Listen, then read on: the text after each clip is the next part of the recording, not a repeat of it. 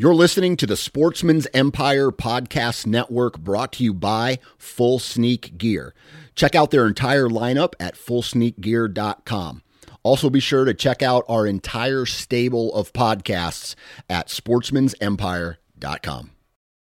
New from Moultrie Mobile, the Feed Hub offers first of its kind cellular connection and control for nearly any spin cast feeder on the market. When used with the Moultrie Mobile app, you can monitor feed and battery levels, run feeders on demand, receive alerts when feeders are clogged, and remotely adjust feeding times. The Feed Hub is ideal for anyone who maintains feeders. Remove the guesswork and save time by planning feeder maintenance before you drive to your hunting property. For more information, visit moultriemobile.com.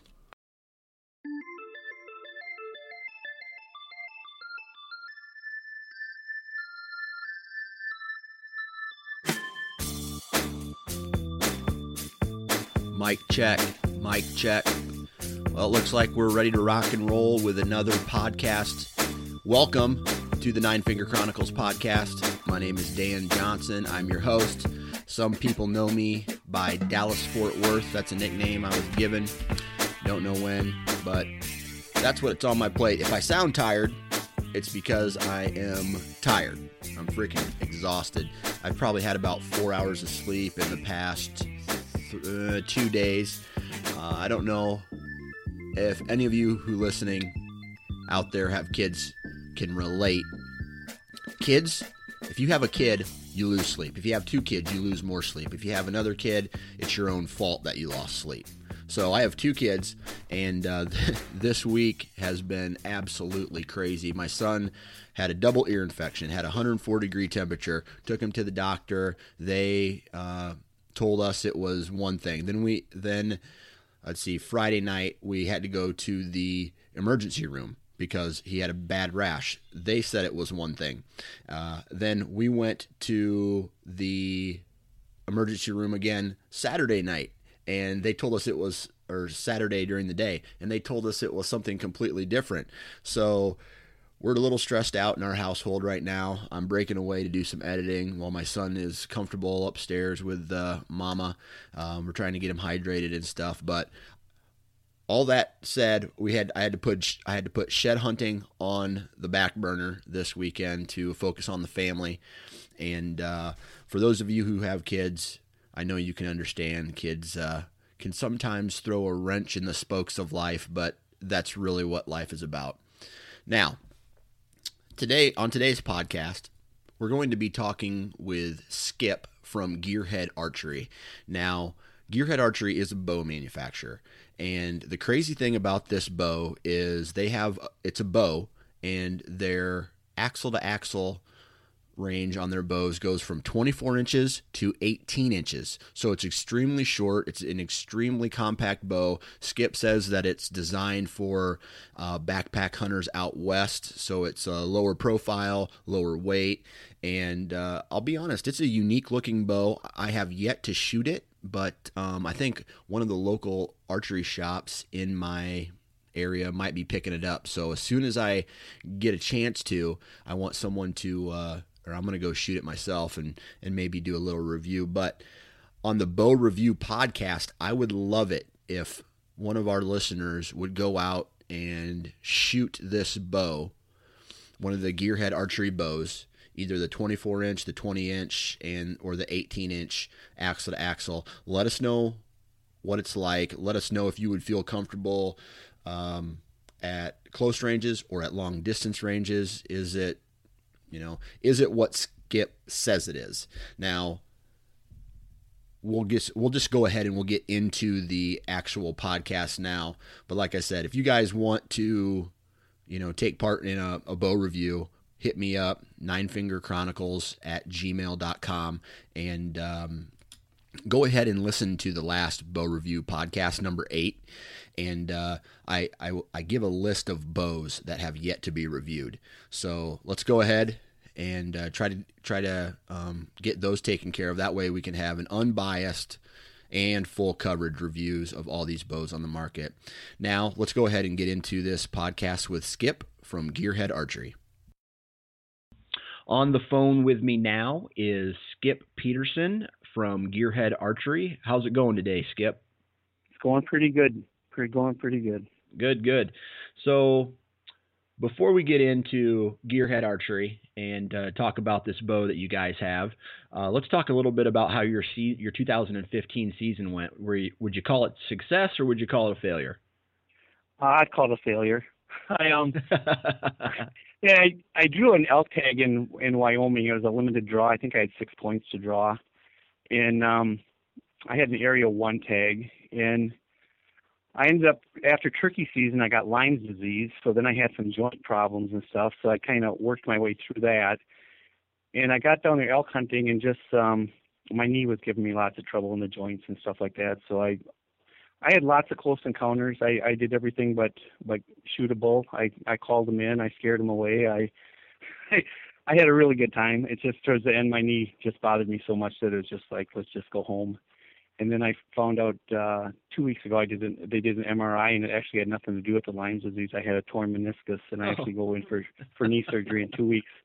So literally the whole fall I was battling uh, knee problems, which ended up being uh, I think an injury from working on my house, and it just so we're gonna get that taken care of here next week. So hopefully I can go into the fall a little bit uh, a little bit more mobile. Uh, the the deer season was good though out in Montana with the with the gun. I got a like a 140 inch uh, 11 pointer whitetail, so it was that, that was pretty good. But the elk season was not not the best. So it took you six years to draw that tag, or you you had Yeah. six points. I had I had six points. Um, I, I was actually wanting to draw over by Buffalo because I know that area better. So I put in for this area thinking there was no chance I was going to draw it. And then I don't know if not enough people applied or or whatnot. On paper and in the computer, it looked like there's no way I was drawing that tag, but I ended up drawing it, and then I just went for it. You know, I tried. It wasn't the area I wanted, but I tried to make the best of it, and and then and then my my knee kind of pulled me down. So Were, were the elk pretty active? That yeah, you're out there? yeah, really good. Yeah, they were screaming. I think that's the second day.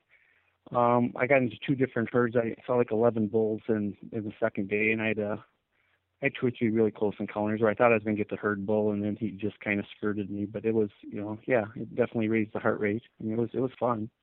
But Wow. uh, yeah, In a way, that's kind of a success, I guess. yeah, yeah. As I said, I I I did everything but but shooting elk, so I kept my taxidermy bill a little little cheaper. I I guess that there's one one way to look at it. Now, Yeah. let's get into this uh, gearhead archery. And I I was walking down the you know you walk down the aisle of this trade show, the ATA show, and you look at you look at the bow, and you're like you do a I, I did a double take, and I'm just like, uh, what is that? You know, like it doesn't look like a regular bow, but it's a bow. But Mhm. before before we get into all the details, why don't you tell us a little bit about uh, Skip about what you do for Gearhead Archery and um, like fill us in on the company history as well. Well, basically, I'm a prototype machinist. I've been a machinist my entire life. Um, I also manage the machine shop here at, at Gearhead. Um, we make robotic equipment for the glass industry, but we also have a whole company that are all hunters, very passionate about hunting.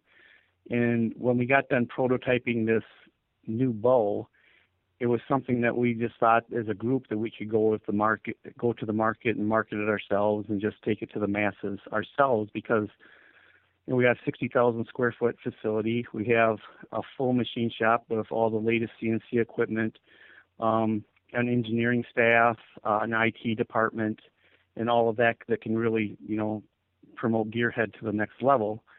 Um, the reason to back up a little bit, back in 2006, 2007, we actually, it was Paul Strapolsky and me, we would design bows, working prototypes where he would design it and I would machine it.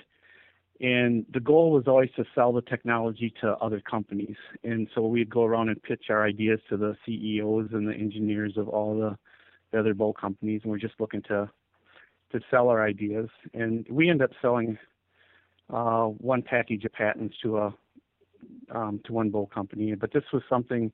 This bow here is the bow that we always wanted to hunt with.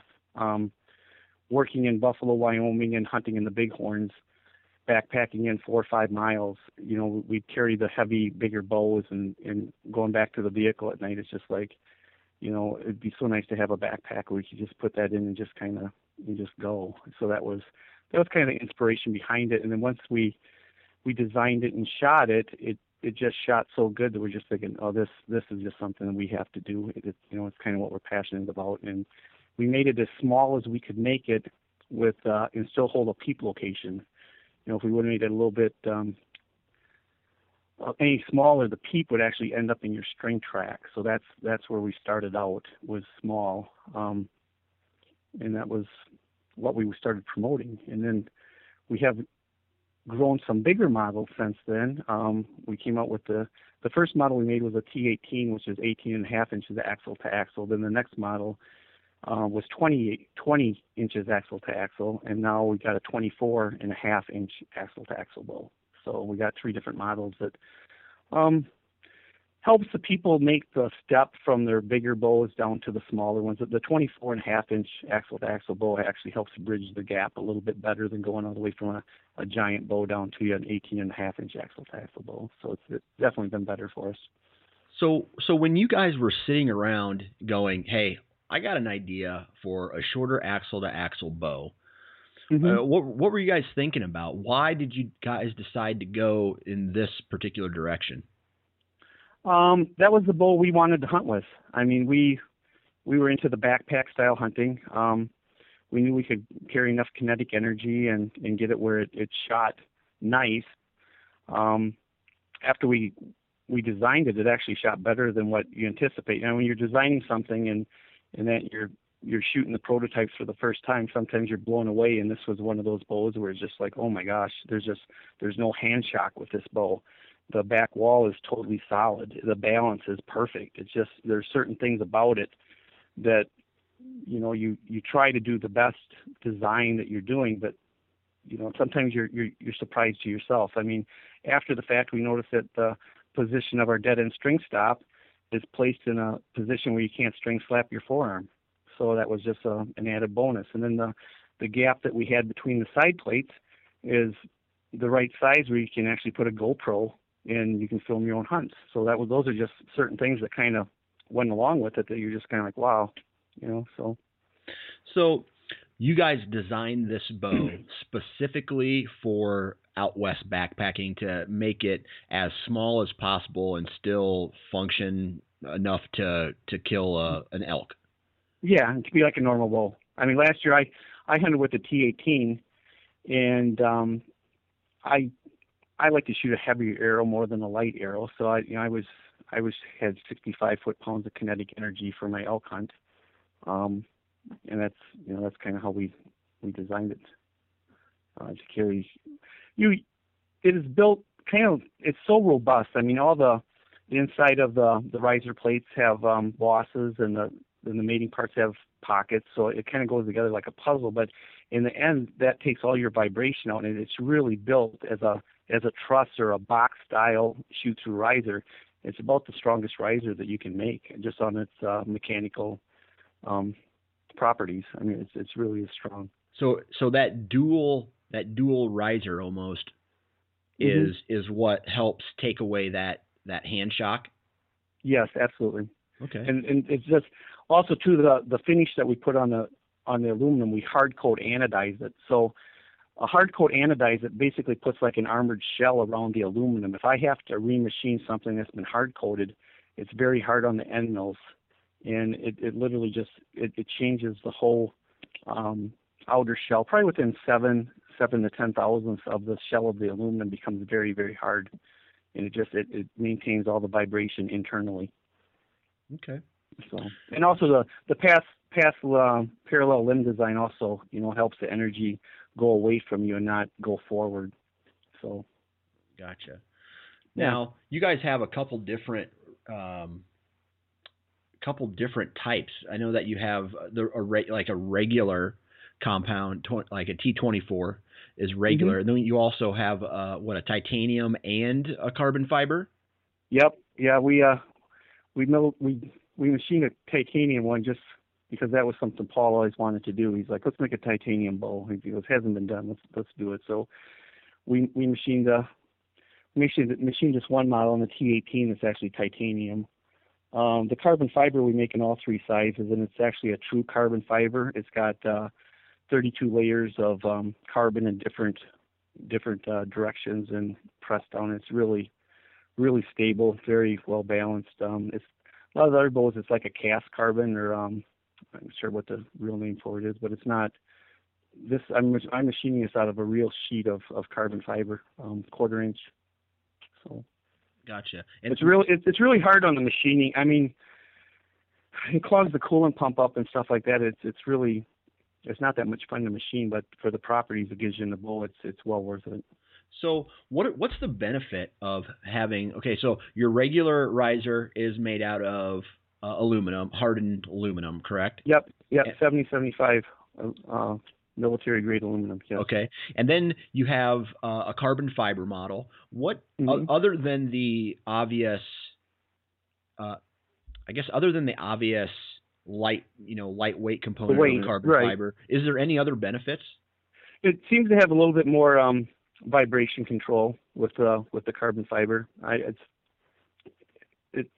it's a little better. Um, it's not over the top. The, the the big advantage is the weight. Okay. Um, like in our T24, our T74 weighs uh, 3.5 pounds, and then the carbon fiber version weighs 3.1 pounds. Okay. So about point point four in the T24. And then going to the titanium, uh, the T18, the titanium riser. What's the what's the added benefit for a titanium riser? Um, its strength. I mean, the titanium is very strong. Weight wise, you can take out, um, you can thin down the web a little bit more and still maintain the same um, mechanical structure, but it weighs more than aluminum. So the, the weight advantage is, it's, it ends up being about the same. It's just you just have a lot stronger riser. I think a lot of it is just it's almost for bragging rights say actually titanium bow. I think, okay. but that's that's my opinion.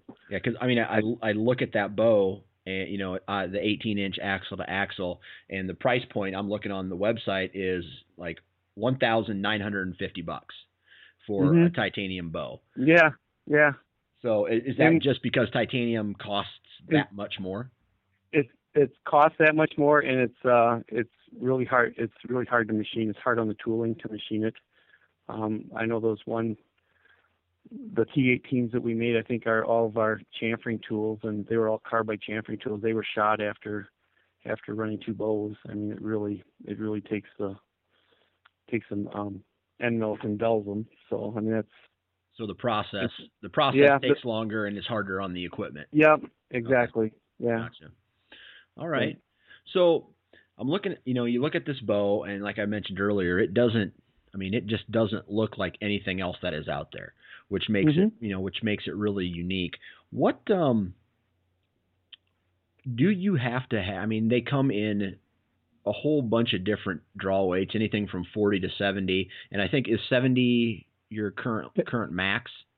Yeah, 70s are top end. Okay, and it's available in all three sizes and 70s. So, so yeah what's the difference? I mean, do you draw when you're holding this bow? Do you draw it all the way back to your, you know, where a kisser button would be, or do you have to have an extended D loop on your ring or on your uh, on your string in order to get it back to full draw? So, okay, so I shoot the T18. It has a 25 inch uh, draw length, and I'm a 29 inch. Um, I'm a 29 inch draw. Uh, there's two different ways I can get back to my draw length. One is we make an extended release. Uh, Tru-Ball sells us the components, and then we machine the shanks to go from one inch, two inch, three inch, and four up to five inches. I can extend my length. Uh, so when I do that, I'll put like an O-ring on the on the shank of the extended release, and I use that as my kisser button. I actually bring that into the corner of my mouth, and that's my that's my anchor. If you're a 25 inch draw, it fits you perfect. But um, Another way to shoot the bow is to make an extended D loop. Uh, there's there's two different types. One you can make just a regular D loop, and then for mine it would be four inches long, and I serve it every inch and a quarter or so, and so it's not so so loopy.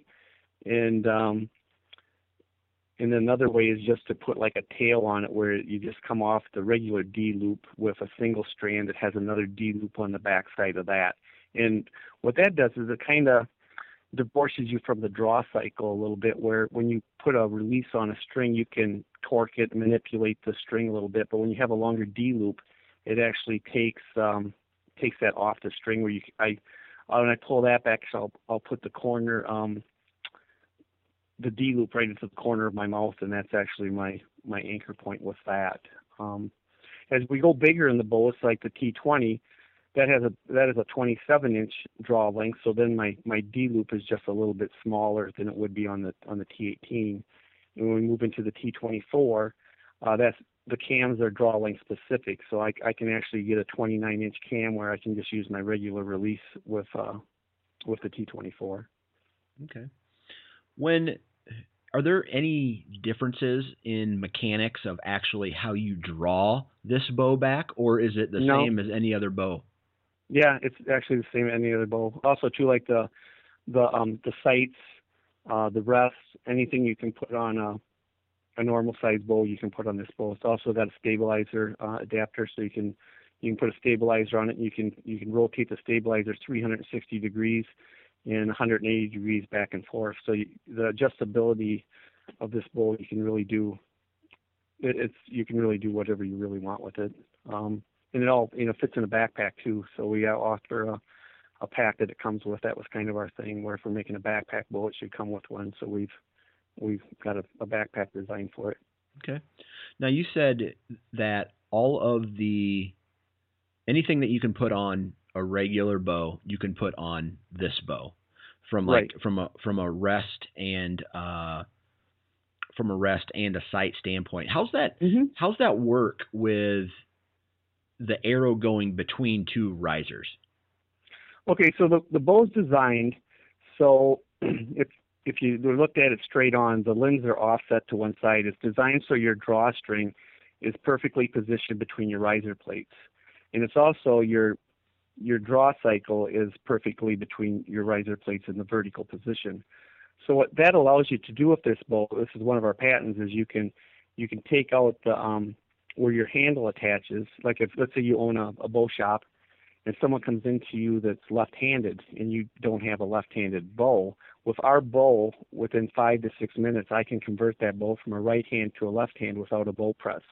I can just take the handle off, turn it 180 degrees, and then move my um, um, my cables over to the other side, and I can convert it to a, a left-handed bow, um, which is that that's pretty unique. Um, and because of that, I have to put sight locations on both sides of the riser plates. So I actually have locations top and bottom. We added a couple extra holes so you could you could put a Picatinny rail on it too. So if you wanted to, you know, if you're bow fishing, put a laser sight on it, or if you want to put a flashlight to help you get to and from wherever you need to go, you can actually you, you can accessorize it with anything like Picatinny and stuff like that. Okay. Mm-hmm. Other other than other than the I mean the obvious light being lightweight and being compact and um, are there any other added benefits? I mean are you are you losing something by going are you losing any um, performance by going down to a smaller axle to axle or a smaller riser or um, this this type of you know with a shorter string? Right. I you know i just came back from a trade show. I think i I must have fitted and had shot probably a thousand people through the shooting trailer this past weekend. And one of the main comments is, well, how accurate is it downrange? You know, how far can you, you know, you shoot with this accurately?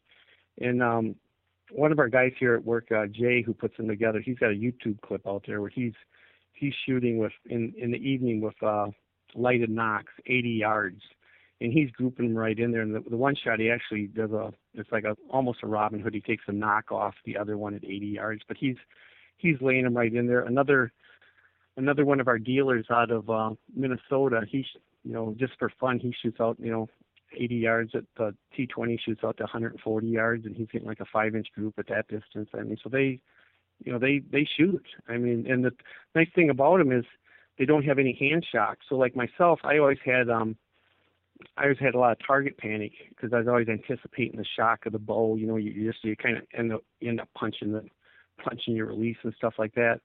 Um, since I was shooting this, it, it's like there's it's so predictable. There's nothing there. I just I just settle in and I I just have been shooting this so much better. So. So, what are some of the you know people walk by and or they they they they see it but they don't shoot it before they before they shoot it. What are some of the the things that these you know that potential consumers might say before they see it? I mean, I look at it and I'll be completely honest with you. I thought it was almost like a, a gimmick type of product.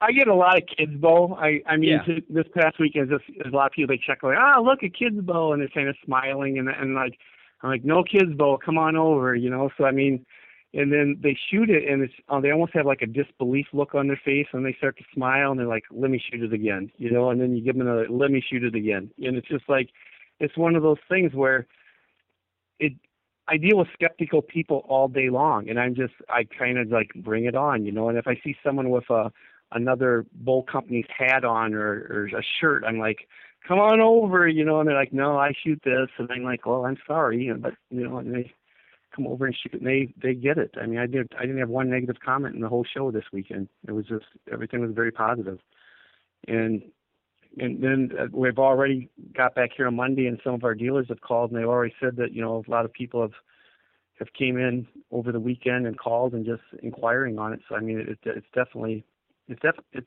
a great shooting bow. If anyone there's so many people that pass judgment without shooting it, and I'm just saying before you have an opinion, you have to shoot it. I mean, I mean that's just being silly just to say that well it can't be this or it can't be that. Well, shoot it, please. Right. You know.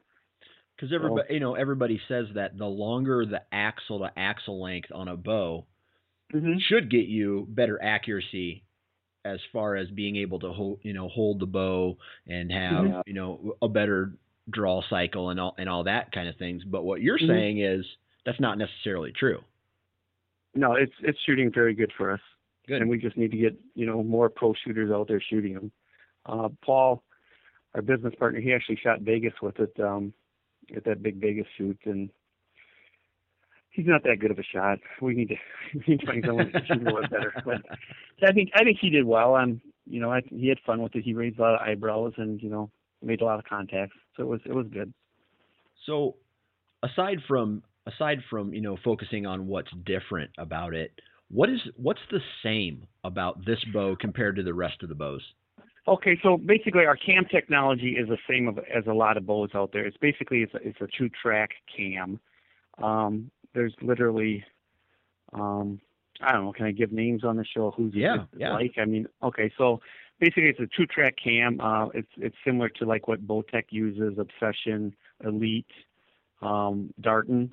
Actually, Darton owns the cam technology, and that's who we pay a royalty to. So you know, it's basically their it's their technology that they license to all these other companies. Um, the the intellectual property that is ours is uh, right to left um, grip type thing where we we can convert it with no press and that, and uh, the side plates um, connected with horizontal members, and riser design. You know that's those are our patents on this. Um, we got a couple more that I'm not sure where they are with the issuing of them. So, so yes, I mean it's totally inventive. It's it's something new. You know, if anything, when there's something new out there, a lot of times it's tough for people to kind of grasp it and get a hold of it. But I mean, I'm just asking people keep an open mind and, and, and shoot it. Yep, for sure. Now, I'm I look at the price point here, and I, you know, Mhm. obviously, I that's one thing we have to discuss, and we we talk about um, just a regular aluminum, a regular, you know, your your standard aluminum. Let's say the uh, the T24. I think it's here for roughly thirteen hundred dollars, which puts it at the high end of Mhm. bows that are currently on the market. I guess is it is it more material? Is it less material? I mean, what is causing it to be more expensive than the rest of the bows on the market? A lot of it is the materials. Um, we use 7075, uh, a military grade aluminum, where a lot of them on the market are, are 6061 or a lesser grade. Our aluminum in this bow is literally twice the price of the regular aluminum. Um, and then the hard coat anodizing adds cost to it, which you know some companies don't use. They just will we'll process it and just do a regular anodize or a dip on it. Um, but I really think that the hard coat anodizing um, helps us with helps us with the hand shock and just how dead in the hand it is um, by literally encasing your aluminum. Um, as for the string sets, you know, we use the top line string sets and, you know, quality, the grips are AAA walnut grips. Um, I guess it all comes down to the, the cost of the materials put into the bow and the, and the process to do that. Okay. Uh, the machine, the machining costs are, you know, a little bit, there's quite a bit of machining in, in these bows as well. And they all come with a pack, you know, so I mean, they're actually, it comes with its own device to carry it and pack in with and stuff like that. So it's not just the twelve ninety nine just isn't the bow. It actually comes with its field pack as well.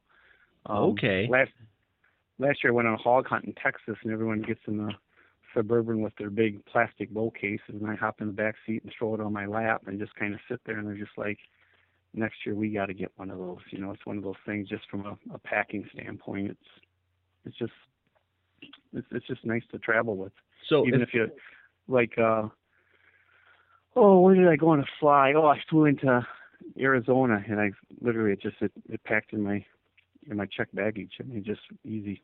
No one no one would ever think you had a bow in there really. So if I buy a T twenty pack or excuse mm-hmm. me, a T twenty bow, I'm getting a T 20 mm-hmm. pack with it. Yep, or or you can pick pick the next size bigger too. You could go with a T24 pack, and then you have a little bit more room with you can put some different stuff in there for, for year. Same thing if you if you pick like a a T18, you can go with a T20 or a T24 pack, but each uh, the the T20 and T24 will not fit into a T18 pack though. That that's pretty much T18 yeah. is all that one fits. But yeah. So, do you guys o- offer the option of some like for someone who maybe isn't interested in the pack? Does that take money off the price of the bow? It does. Yeah, yeah. Okay. That will that will reduce the price. So there's that's kind of up to the dealer to you know to work that into it. But there was we we first when we first started everything was it had to have a pack it had to have a pack and then and at the end the customer's right you know and they, they said well i don't want a pack. And i said well it comes with a pack. Well i don't want a pack. And you just like that finally it's like okay we'll just knock this off and you know there it is without a pack so. Yeah because i'm um, you know i'm i'm here looking at the website and i you know unless i'm doing some reading it just looks like that's the price of the bow. But um but as far as the speed is concerned and mm-hmm. some of the some of the I guess technical talk that goes behind that. Mm-hmm. Are are you guys looking to break any records or is there is there a limitation to your guys' speed because of the shorter axle to axle? Mm, I don't. Well, the thing of it is the the the speeds that we we put out there for on on our website and stuff like that. For let's say the the T24 it's got speeds up to 355 feet per second, and the T20 is speeds up to 335, and the T18 is 325. I mean, all that is tested at the factory here with a 230 grain arrow, which is way less than what other bow manufacturers will even recommend.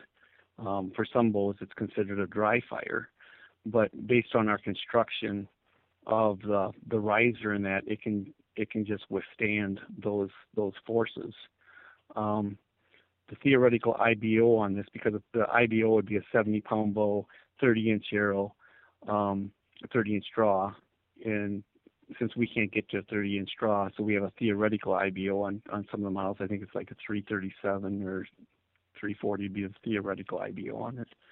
Um, so that's we're just able to shoot a much lighter arrow, which makes makes the feet per second, you know, faster. But um, that's that's up to an individual. You can play speed games all day. I yeah. one that I like to I like to shoot a heavier arrow. I'm not so concerned with how fast it is. I just know a heavier arrow.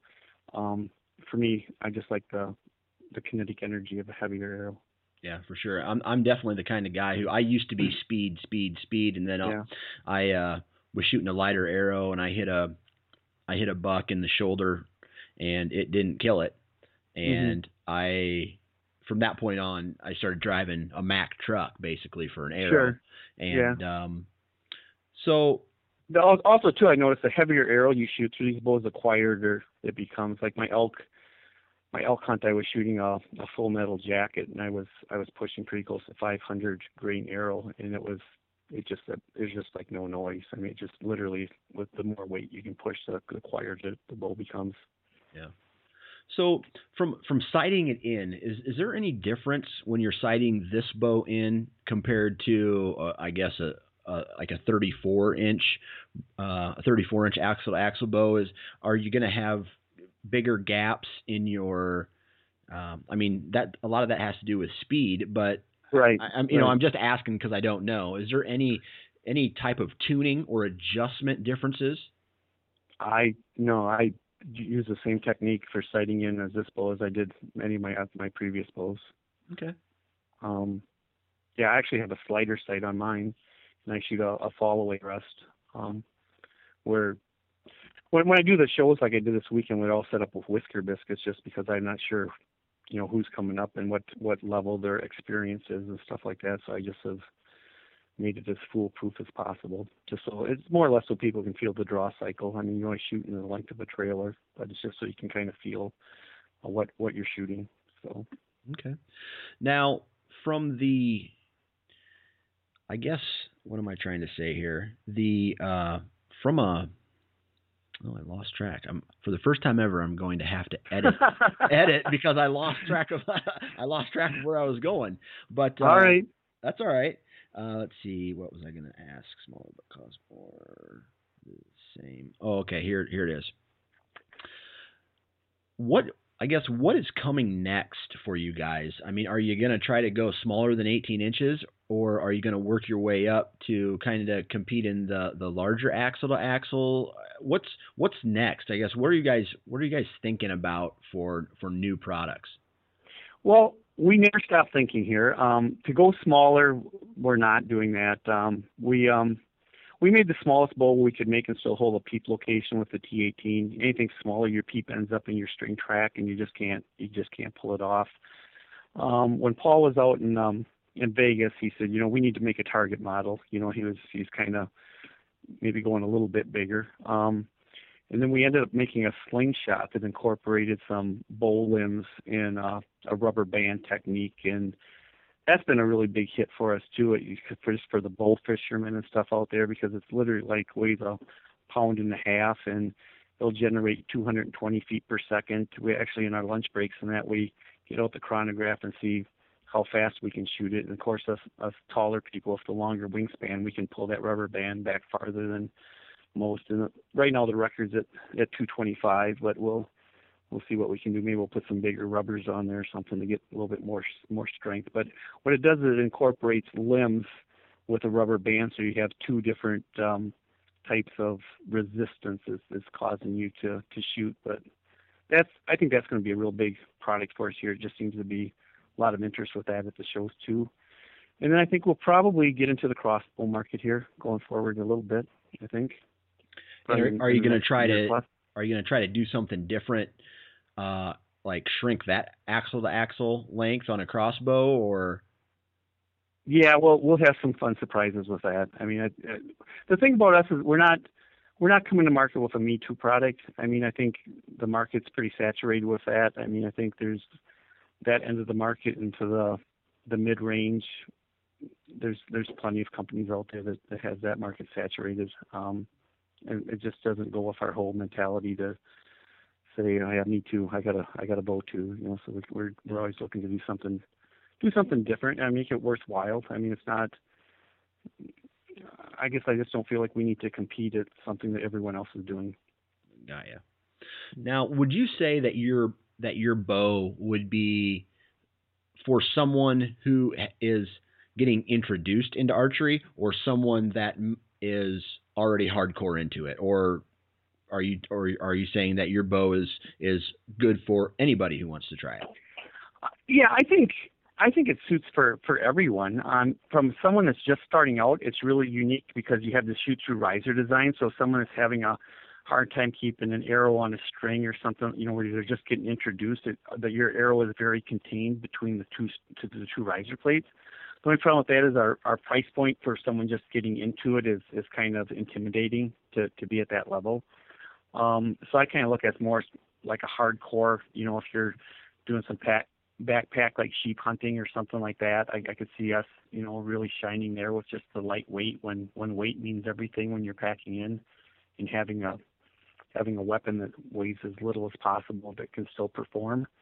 I think that's a big thing, and also um, ground blinds. I I just see us anyone that's shooting out of a out of a ground blind. It's really really good for that. And stalking, tree stands. I guess it, it kind of fits pretty much every every avenue now that I, I think about it. I mean, how many times you've been in a tree stand and you're up there and the limbs are in a certain position, you can't you can't get your bow positioned where you want to, or sometimes with the bigger bows you you hang them on a limb, and then when something comes, you have to stand up to get your bow. Where here you can just stay sitting in your tree stand and just let the bow sit on your lap. You know, it's just it's it's it has so many advantages. Yeah. Now, my one question is all right, so let's say let's talk about the T18 for a second.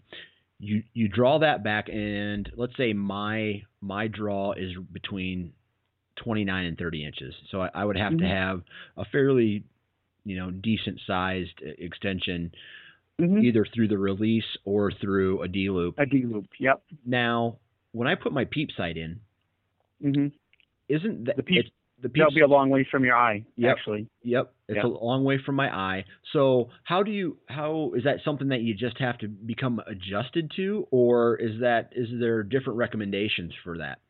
Well, it's kind of surprising how easy it is to pick up your peep. Uh, it's kind of I look at it like an open-sighted rifle. You know, the your rear sight is actually 12 to 15 inches from your eye, and then your your bead is way out at the end of your your gun, but still you can put your cheek on the cheek pad and you can line everything up and still shoot accurately.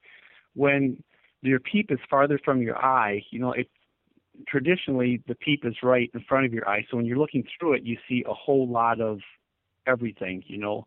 When the peep is farther from your eye, your focus becomes really narrowed down and you can really focus in on what you're what you're shooting at. Uh, the only drawback I've heard with that is um, like some people line up the diameter of their peep with the diameter of their of their sight, so they can actually line it up. Not so much centering the um, the pin between your peep, but they're actually centering the round of your peep on the round of your of your sight. Um, I just find that uh, with having it farther from my face, I I do shoot it more accurate because I'm my aiming is it's like aim small, miss small. You're just aiming smaller. Yeah. Okay. So. All right. So so here's the here's the big question for you. Okay. You have a you have a guy who he loves to get new bows every year, or mm-hmm. hell, hell, even a guy who doesn't like to get a new bow every year. I mean, this is a bow hunting podcast. We talk about bow hunting yep. gear and equipment. What you know, he he walks into his favorite archery shop, or he walks into uh, you know a, a big box store wherever they're selling bows, and for some reason there there is uh, a gearhead bow. Why should somebody consider a gearhead bow over all the other bows that are out on the market? Because I think they shoot better. They feel better. I mean, just the whole draw cycle's better. I I honestly believe they're they're a better bow from from the how they're produced and how they're put together to the design, I, I think it's kind of the future of, of archery. Is is this bow 100% made in America? Yes, absolutely. Yeah. Okay. Yeah. All right. So that's and we've and we've been you know there's been people coming to us just this past weekend there was a there's a company said well we can we can do this and that for you and, they, and it's offshore and it's just like no that's kind of what we're hanging our hat on you know I mean American made. I mean, it, it, that's the thing. I mean, people they'll complain about the price point, but the only way to get the price point down is is to go somewhere else. So, I mean, right. we're I th- I believe we're going to stay where we are. I mean, it's not. I, I don't I don't like the alternatives. So I think as a as a company that we must stay American made. Right. Hey, that's a good thing. Now, yeah. last question would be where can some I, I, know you guys are currently working on building your your dealer uh, you know your dealerships but mm-hmm. um, is there any particular maybe a big box store or if someone wants to try one of these bows where should they go to try and and shoot one well they can go to our website where we're getting our dealer locations set up but i'm I mean, literally, I'm I'm on the phone most of the day talking with potential new dealers, and I'm getting in the vehicle and I'm taking it around and and showing people, and it's literally every week. You know, we got you know three to five, six six dealers coming on board. Um, as for the big box stores, the the one I'm working on pretty hard right now is Scheels. I think that's that would be a real good fit with us um, to have the bows and the Shield stores. And I've met with uh, three or four of the stores, and everything's been very positive with them. So I, I'm thinking it'll happen here pretty soon. Did you uh, happen to talk? I, I live next to the Iowa City Scheels. Mm-hmm. Have you talked to that, those guys? Uh, this next week, we're actually going to be in um, Des Moines for the the deer show in Des Moines this next weekend. Uh, so I'm going to go over there on Thursday and try to meet with the the people at Scheels. Oh, perfect. Um, so yeah, are are you coming to the deer show next weekend? you know, I don't think I'm going to be able to make it. I got some family things, but uh, Okay. but I, I really wanted to because I, I was I was gonna go there and I knew you guys were gonna be there.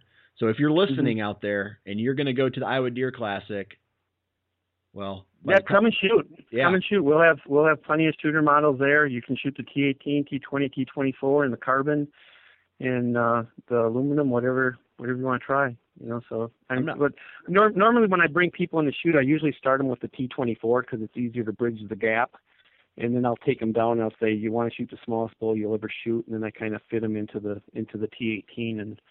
And uh, and they're like, there's no difference. And I go, I say, yeah, the only thing that's different is smaller and easier to pack. So what there uh, is there there is two states though that's uh the T18 and the T20 is not legal and just because of the the overall size and that's uh, Montana and, and South Dakota. They have a a 28 inch outside cam to outside cam rule. So that's um that was another reason to come up with the 24. It kind of gets it makes us legal in all 50 states. okay. Yeah, that's a weird weird rule, but uh, okay. yeah, I know. It it should kind of go on. Well, the thing is, I think some of those rules were done before the technology has come to the point where it has today. yeah. Um, so there, there's still at that time that rule might have seemed like it really fit the bill, but I nowadays I, I don't. With with what's available with the cam design and the, the limb technology and all that, it, I think it it needs to be changed. But well, we we just made a different bow, so we'll be okay. What uh what other states are you going to try to? Do you got any other shows? Because I'm not sure if this podcast will launch before this Mhm. weekend. But uh, other what other what other trade shows are you going to try to make it to this year? Okay, so we're gonna be at Wisconsin on uh, the first weekend in uh, in April. That'll be the the first, second, and third, and then Pope and Young is having a rendezvous in uh, Poynette, Wisconsin. They're talking like upwards of two to over two thousand shooters, and they have like nine different courses that you can come in and shoot. So it's all shooters coming in from from, from all over America that that's going to be going to be there shooting in um, in Poynette, Wisconsin. And we'll probably do Deer Fest in Wisconsin too. I mean, it's kind of nice to stay closer to home, but I know that we we're going to have to reach out and go go a little bit farther too. I think maybe next year um we definitely got to hit Pennsylvania, like the Harrisburg show and stuff like that. And of course, we'll do ATA and, and those shows again. But uh, literally, with the show circuit, you could be gone every weekend if you wanted to. Yeah, that's a fact. I've I've been on that road before. Yeah. Yep. Well, Skip, I tell you, thanks for coming on the show and uh, repping the product. I appreciate your time. Well, thanks for having me. And uh, yeah, again, you can go to our website, check it out, and and we'll continue to put more uh, more videos up. We're also too um, we're on the journey on the outdoor outdoor channel with Dave Watson. So I mean, someone wants to see the the product being used. Um, he's been they've been knocking down a lot of good animals with it. And So- that's uh, gearheadarchery.com, right? Yep. Okay. Yep. Perfect. You can like us on Facebook too. We're always putting stuff up there. That brings us to an end of this week's podcast. Thanks everybody for tuning in and listening and downloading and liking and sharing and all that stuff. I'm going to keep it short because I got to get back upstairs to the boy. But uh, hey, if any of you guys have been out and have been able to find any sheds, I don't care if they're big or small, send pictures to ninefingerchronicles at gmail.com and I'll go ahead and throw them up on uh, the Facebook page or maybe the Twitter profile um, and just uh, share your guys' experience. If you guys have a, a, cool story that you want to tell in regards to bow hunting a whitetail, I have uh, the the hunter profile podcast that I do as well. So if you got a good history with a buck or a, a different kind of experience that you think would make a cool story, uh, hit me up as well. Ninefingerchronicles at gmail.com. And uh, as always, thanks for listening and wear your damn safety harness.